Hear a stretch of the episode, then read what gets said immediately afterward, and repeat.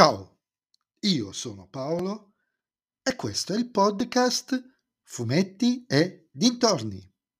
In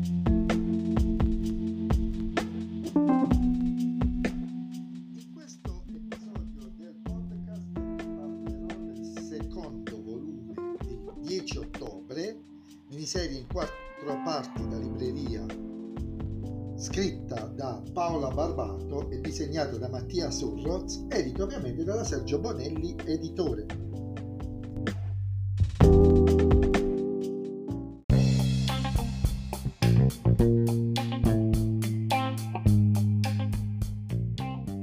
L'utopia che la Barbato e Surroz hanno realizzato per questa miniserie mi ha tanto preso quanto angosciato. L'idea, ben spiegata nel primo volume, è che in questo mondo la morte non è più un evento ingestibile o casuale, in quanto ci sono precisi momenti della vita in cui si può morire, anzi dovrebbero essere solo quei momenti della vita, momenti coincidenti con precisi compleanni che non possono essere previsti perché il meccanismo, meccanismo di inoculazione del momento della morte avviene alla nascita ed è del tutto casuale.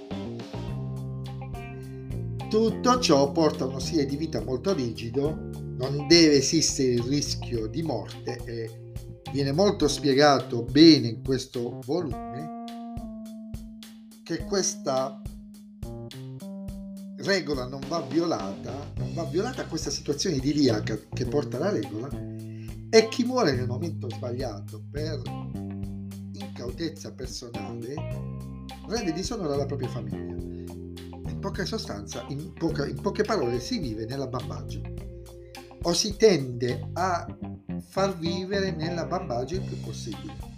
La storia va lentamente prosegue, si capisce uh, un po' meglio, cominciano a inquadrarsi meglio gli obiettivi del piccolo gruppo di dissidenti in cui il protagonista si ritrova il ragazzino suo malgrado o meglio, non lo so se suo malgrado, ma è evidente che il peggio deve ancora arrivare, dopo tutto mancano ancora due numeri. Una cosa mi preme dire, di dire su questa miniserie, è terribile da leggere.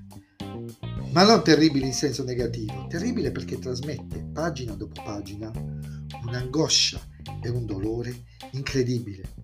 Tanto è vero che ho procrastinato la lettura di quasi un mese perché anche solo sfogliandolo percepivo che nulla di allegro e divertente mi avrebbe trasmesso e ciò sinceramente mi atterriva. L'idea di un mondo in cui una bambina di tre anni possa dire che la morte è bella è angosciante come non mai. Ad aiutare a sviluppare questa angoscia e tristezza, oltre all'autrice, alla Barbato che è bravissima a delineare i personaggi e i dialoghi, si aggiungono i disegni e i colori di Surroz, che nel tratteggiare i volti incide nelle loro espressioni il loro mal di vivere.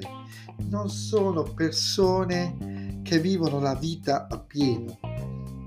E incide anche tutto questo nel nostro immaginario, nella nostra coscienza, grazie all'uso di una palette di colori che nel cinema avremmo chiamato fotografia, che restituisce tutte le emozioni legate all'angoscia del momento e dei personaggi.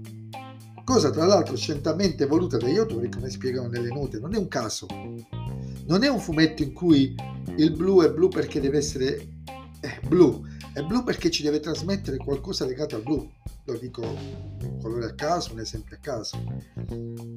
So che tutta la storia porterà una tragedia alla fine, non, non riesco a vedere altri sbocchi, ma non vedo l'ora di leggere i prossimi volumi.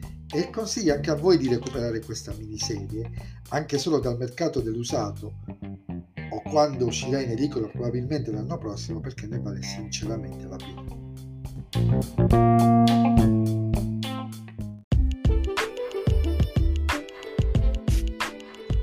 E anche questo episodio del podcast è terminato, mi riascolterete nel prossimo episodio.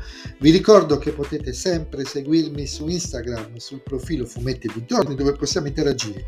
E se vi piace il mio podcast, beh, non dovete fare altro che suggerirle ai vostri amici. Se invece il mio podcast non vi piace, allora suggeritelo a chi non sopportate. Ciao a tutti!